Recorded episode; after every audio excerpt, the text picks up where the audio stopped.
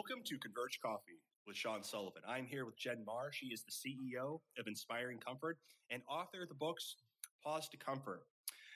To her, strangers are just friends that haven't just haven't met yet. This natural gift has led her, Jen, to actually take a vocation in crisis response, healing, and comfort, which has impacted lives of thousands of people across the United States. A little bit more about Jen is she is a note she has notable workplaces and schools and mental health organizations that advocate her, which is the Comfort Skills Programming in Georgetown University, Northeastern University, Holy Cross University, the Mental Health Association of New York State, the New York, New York State of Health, Mental Health, and the American Association of Suicide Prevention, which is very fitting for the time that we were doing this recording in September. Um, so, Jen, you know, thanks for being on the show, first of all. How are you? Great, Sean. Always good to be with you. Yes, and for everybody, we had a little snafu last time with recording, so we had to redo this, and it was actually very synchronous. Um, serendipity, whatever you want to talk, you know, mention about it. That you know, September Suicide Prevention Month, talking about mental health being very much a big thing, and so just kind of starting out off the bat, you know, kind of your journey, your kind of origin story, I would say. Why did you start inspiring comfort? And what is comfort and how is it different from empathy and kindness? Oh, Sean, that's just such a great question. The difference between empathy and kindness, and we're going to get to that. But why did I start this? Um, this was never on my life's plan. Um, uh, my career was in international business development. Um, I traveled the world. I was taking time off to raise my three daughters um, in Connecticut when I was close by the Sandy Hook Elementary tragic shooting. And again, you might say serendipitously, found myself leading a team of um, comfort dogs that went into this school every week. Um, I was in the school for five years. I was there just to support and help the community recover. And because of that highly visible tragedy, um, found that we were asked to go to deployments all over, weekly deployments all throughout Western Connecticut and Westchester Putnam counties, New York. So it was kind of a deep dive into human suffering. And it was a really interesting thing because I walked in initially with a dog. So I didn't have to talk, I just kind of observed. It's almost like being a fly on the wall with watching how people react to crisis. And a couple things stuck out at me. Um, first of all, people need to be together. Um, they have this deep, deep desire to be together.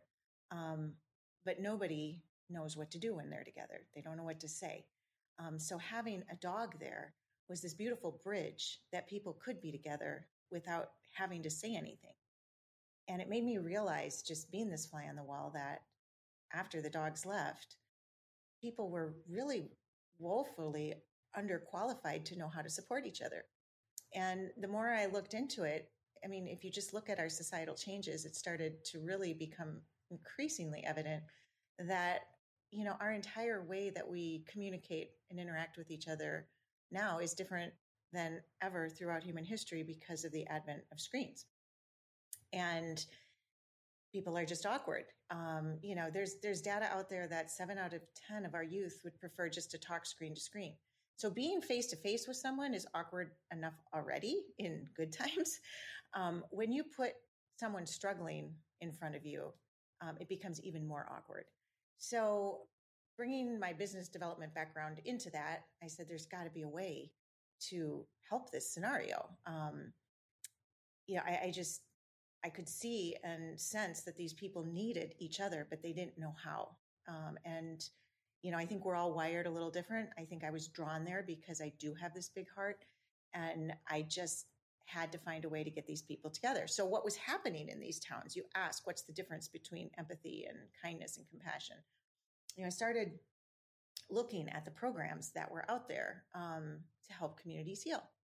And a lot of schools and communities would bring in kindness programs. Now, kindness is critical. We all have to be kind. We we need to. We must be kind.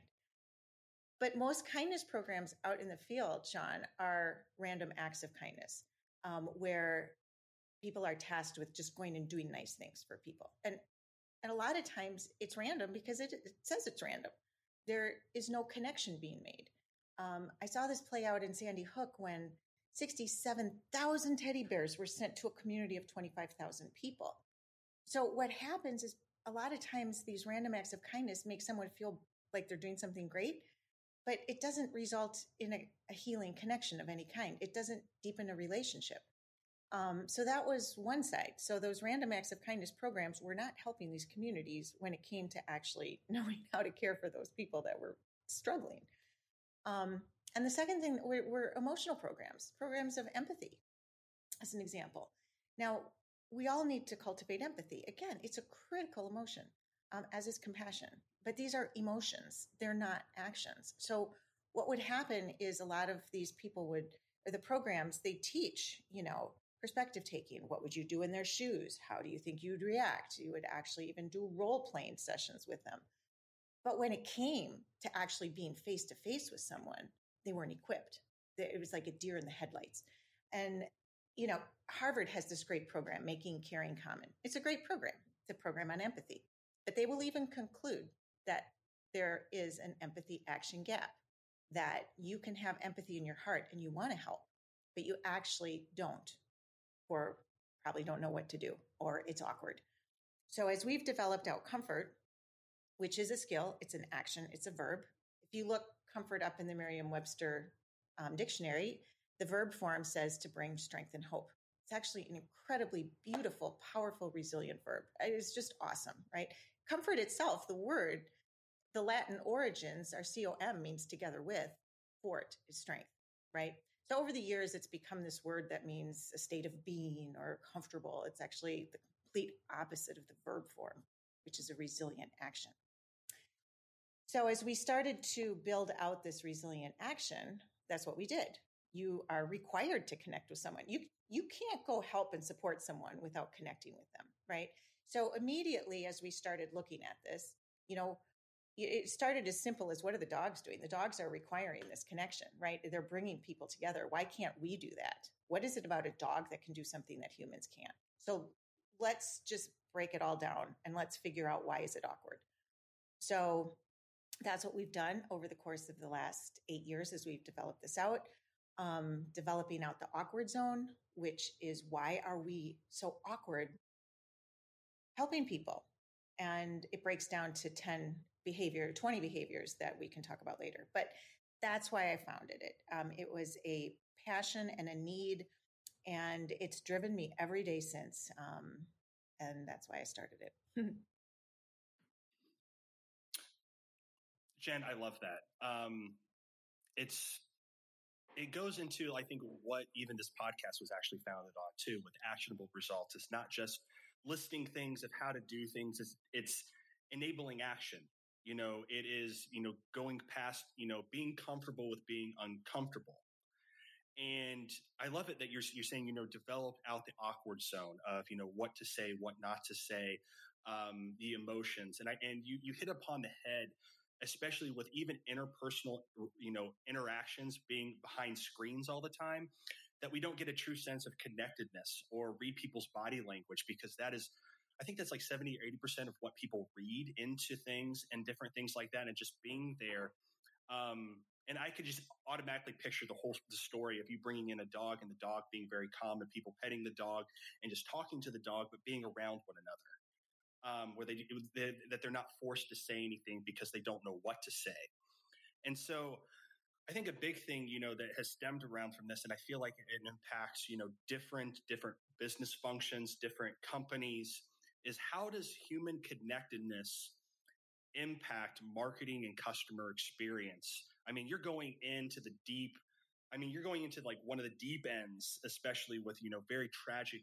But if we can pull that out a little bit of how can people act on a daily basis, especially what, what happened with COVID and everything else? What can we do to have those small little actions that compound and make lasting effects for one another? Mm. It's such a great question. And, um, you know, the direction I want to answer that question in is starting with the line people don't care what you know until they know that you care right that that to me is i think the most critical line ever and you know talking through these societal changes, you know, a little more, not only have we had this advent of screen to screen. But what it what that has done to us is it's made us increasingly more self-absorbed, right? It, it's made us a lot more focusing on the content I want, the schedule I want, the friends I want, the connections I want, and going into these these channels, um, you're you're really a lot more focused on your own needs. Um, couple that with the mental health world right now, which really focuses a lot on self care. And self care is great, right? Nothing wrong with self care. But the way we are humanly wired is for connection. We are humanly wired to need each other to talk through our struggles.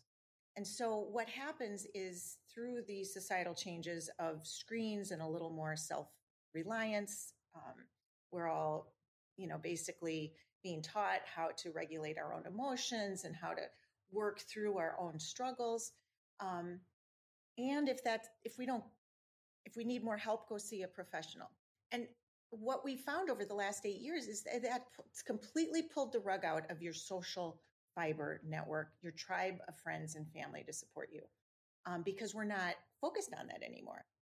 So when we get to marketing to um, and social connectedness, social connectedness is basically saying, I see you and I care, right? But so often we're, when we're talking with each other now, it's, we're so self, self focused because that's what we know. It is becoming more and more awkward to know how to reach out, how to make sure someone feels seen and heard and understood and um, valued because we're so much more inward looking these days. So, to attain social connectedness, we have to focus more outward. We have to focus more on putting our phones down, looking eye to eye with someone and and very mindfully saying, I'm going to focus on that person now and what I think and all my feelings go to the side. Like take it back to the dogs again. Like the dog has a mind of a 2 to 3 year old, right? That's why they're such great connectors. They, they don't ever think about themselves. They, they, they have never lost their sense of trust. They've never lost their sense of adventure. Um, and they are just there with you um, through the good times and bad, and they show up and they're never too busy. So, social connectedness is that it is mindfully, very intentionally paying attention to the people around you and meeting their needs and not yours. Does that make sense? Oh, it makes perfect sense. I mean, um, I think over this last few years, I have a word that comes to mind is when you mentioned mindfully, but it's also the intentionality. Is that people are intentional? It's kind of like, hey, I'm just gonna, you know, blast this to like twenty thousand different people and get all this money and think I'm going to get all this money versus like, what if I just had 10 clients or what if I just had 10 people that I could really focus in on and really help them on a deeper level? And it's it's the pendulum effect. Like we've always done this. It's, it comes in business, it comes in society, it comes in everything. And before we were so much in a quantity state, and now we have moved over into a quality state. And sometimes that shift may happen, but I, I love it that you are have took a stance over the last eight years during this because the longevity of what you're trying to prove. And I feel like that's much more successful than someone trying to go where, you know, trying to shift where other people are shifting. I mean, obviously you you want to set give great customer experiences and really listen to your customers, but you also have to plant your flag and say, this is me, this is what I'm about. And I absolutely love that. And kind of going deeper into kind of the human connectedness. So, you know, with the world being so disconnected and you and we've we've experienced this, we have seen this, you know, with digital and now COVID with, you know, things that have happened with that, you know, it's only been, oh my gosh, um, year and then we add so like 19 20 months not even two years yet like just below two years so we, it's basically um, we're reaching the terrible twos if you want to call it with little kids. But you know how how can people foster better human connectedness to deliver you know better customer experiences better experiences? You kind of mentioned being intentional and mindful what are some actions that people can take to just little simple things during the day to make lasting impact Yeah, it's a good question. And again, you know, why is COVID and you know all the different unrests we've dealt with political unrest social unrest racial unrest all of these things that have been piled on on top of covid um, what has that resulted in like you know the book i wrote as you know came out before covid um, and so now you've had all these things on top of it. So we were we're already dealing with the social disconnection prior to all of this. Now what's happened is you put all of these things layered on the top is we have just bombarded people or the world has this you know circumstances have bombarded people with stress. Um, we are living in a world of severe burnout right now severe um, emotional exhaustion and it's something that people have to recognize that in order to get through this, you know, even Dr. Arthur Evans from the American Psychological Association, he will go back to say that making sure you have your tribe of people that care for you, your social connectedness is basically at the core of getting through this and our physical and our mental and our overall well-being. And so how like you said, how do you form that social connectedness? And really truly it starts with as we were talking about in the last question, it starts with making sure we see that person, that customer, that friend, that student, that coworker, that manager, that janitor, that Dunkin' Donuts lady giving you your coffee. Every single person you interact with right now, you can be 100% sure is dealing with something. Every single one of us is. So, how can you intentionally show them that you care? And the main thing that it is, is you, first of all, it just starts with looking in your eye, looking in the eye. And how's today? What's going on? And little by little, the key to caring for people is, you know, if you look in the book, uh, we have a picture of a marble, marbles. You know, care is a very long term endeavor. Um, it is not a one and done thing. Um, the secret to connectedness is a lot of little actions. It is seeing each the people each day. What did I do when I went to Sandy Hook for five years? How did those people become such dear, close relationship and friends to me? I showed up. I showed up. I looked him in the eye. I gave him a hug, and I asked, "How was today?" That's it. And obviously, sometimes we would get together for occasions. Sometimes I might bring them their favorite coffee. Sometimes we would go to lunch. Sometimes we'd go for a longer walk. Um, but it was just being there and and showing them that you're there and you care and, and you ask them how's today? Some days they just oh my gosh it's horrible and you spend a little more time talking. Or you know some other days it would just be thumbs up i'm too busy gotta run. And that's the key. It just simple seeing people and being in tune and mindful of what you might be able to do to make their day a little better that day oh that's I mean, that's amazing. I mean, that's a lot of principles. And I think it depends on, I think, people's experiences of what they've gone through. And I think you are providing um, a guide into the sense of how to be mindful of just little things because I feel like, you know, a lot of people, they don't know what they don't know. Like all of us do that. Like we don't know what we don't know, but when someone, you know, teaches us, we start, you know, resonating little things that we need to tweak. Like you see that in acting a lot. You see that in sports a lot. Um, but we don't see that as much in mental and emotional health that we need to do that more. That, you know, having that open space to being able to, you know, give grace to ourselves and, you know, being able to not be hard on ourselves or even, and would reflect on being, not being hard on other people mm-hmm. and, and and and just being there for some people. So you know, this part of the episode, and thank you for you know answering these you know the questions, uh, wonderful answers. Can I add one more thing to that too? Go go ahead. Yeah, yeah. So the thing about social connectedness too is we all have barriers to it, right? Like, why is there this empathy action gap? We're finding that you know through all of our programming, we do these assessments. 75% of people will say they can see someone struggling, right? Only 15% feel equipped to know what to say and do. So why is that? We all have natural barriers, right? So what we've been studying is are the barriers kind of fall into two different categories.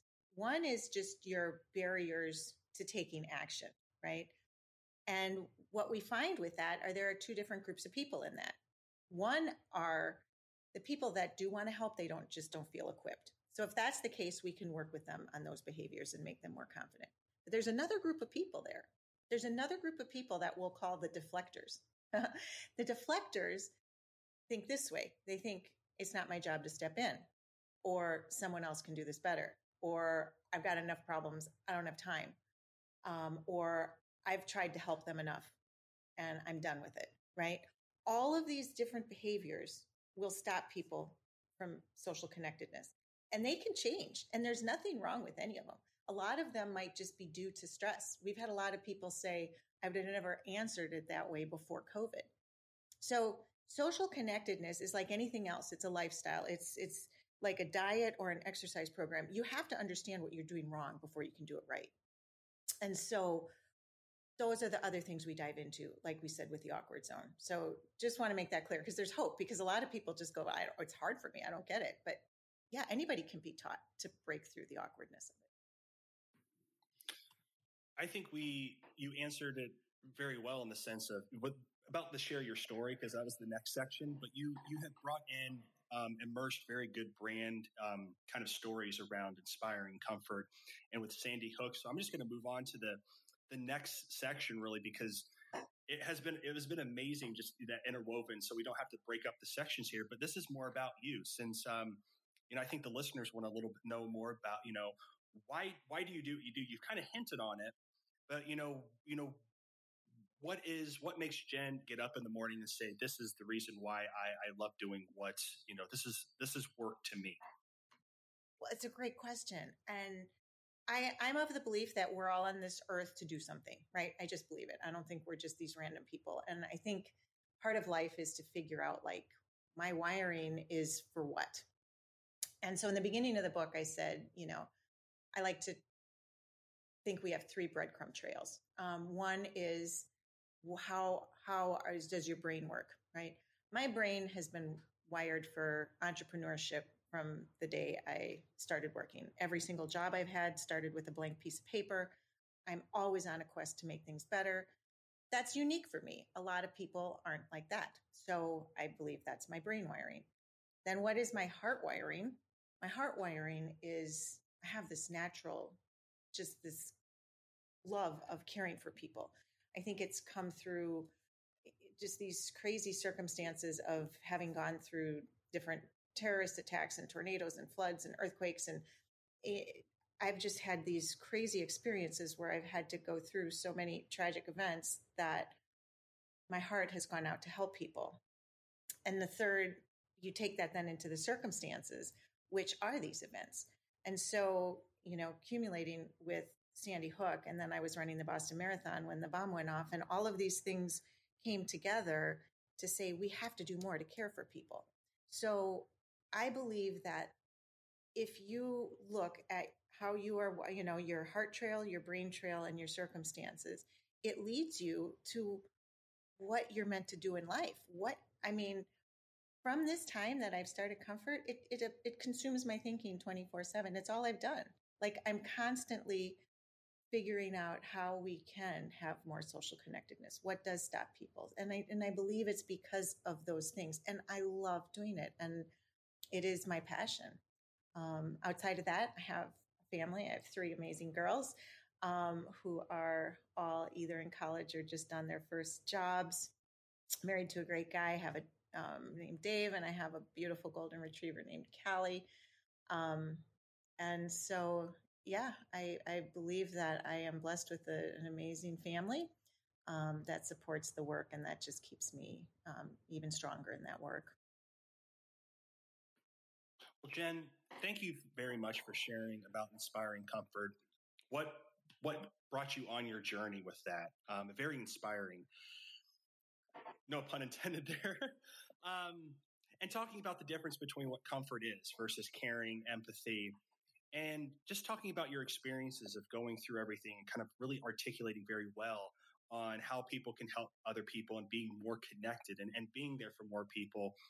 And uh, obviously, um, to the listeners out there, if you want to know more, um, all of the show with the show notes and things that are connected within uh, Jen's profile and this episode, everything will be in there. So you can take a look at Inspiring Comfort, and also her book and her books. So, Jen, thank you so much for being on this episode. Thank you, Sean. Thanks for what you're doing, elevating voices. I do what I can. And to all the converged coffee drinkers out there, that's a wrap.